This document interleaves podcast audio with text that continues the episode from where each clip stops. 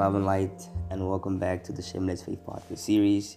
Uh, today's thought process is being confident in God's love.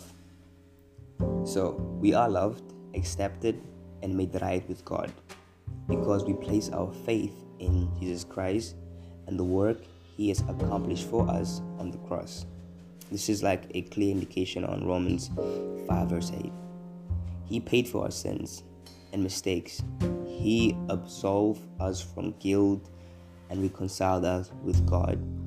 So we stand right before God, and we have righteousness and not wrongness. And we have it because it was a gift.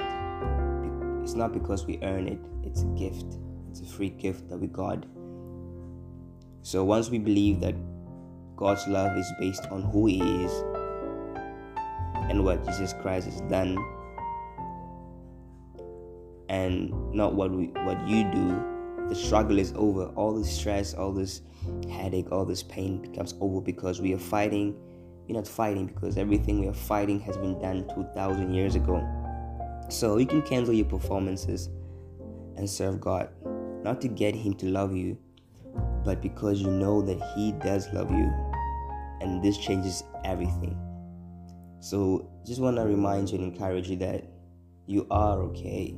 That God's love is sufficient, and let's be confident in boldly accepting our gift and standing firm in our faith.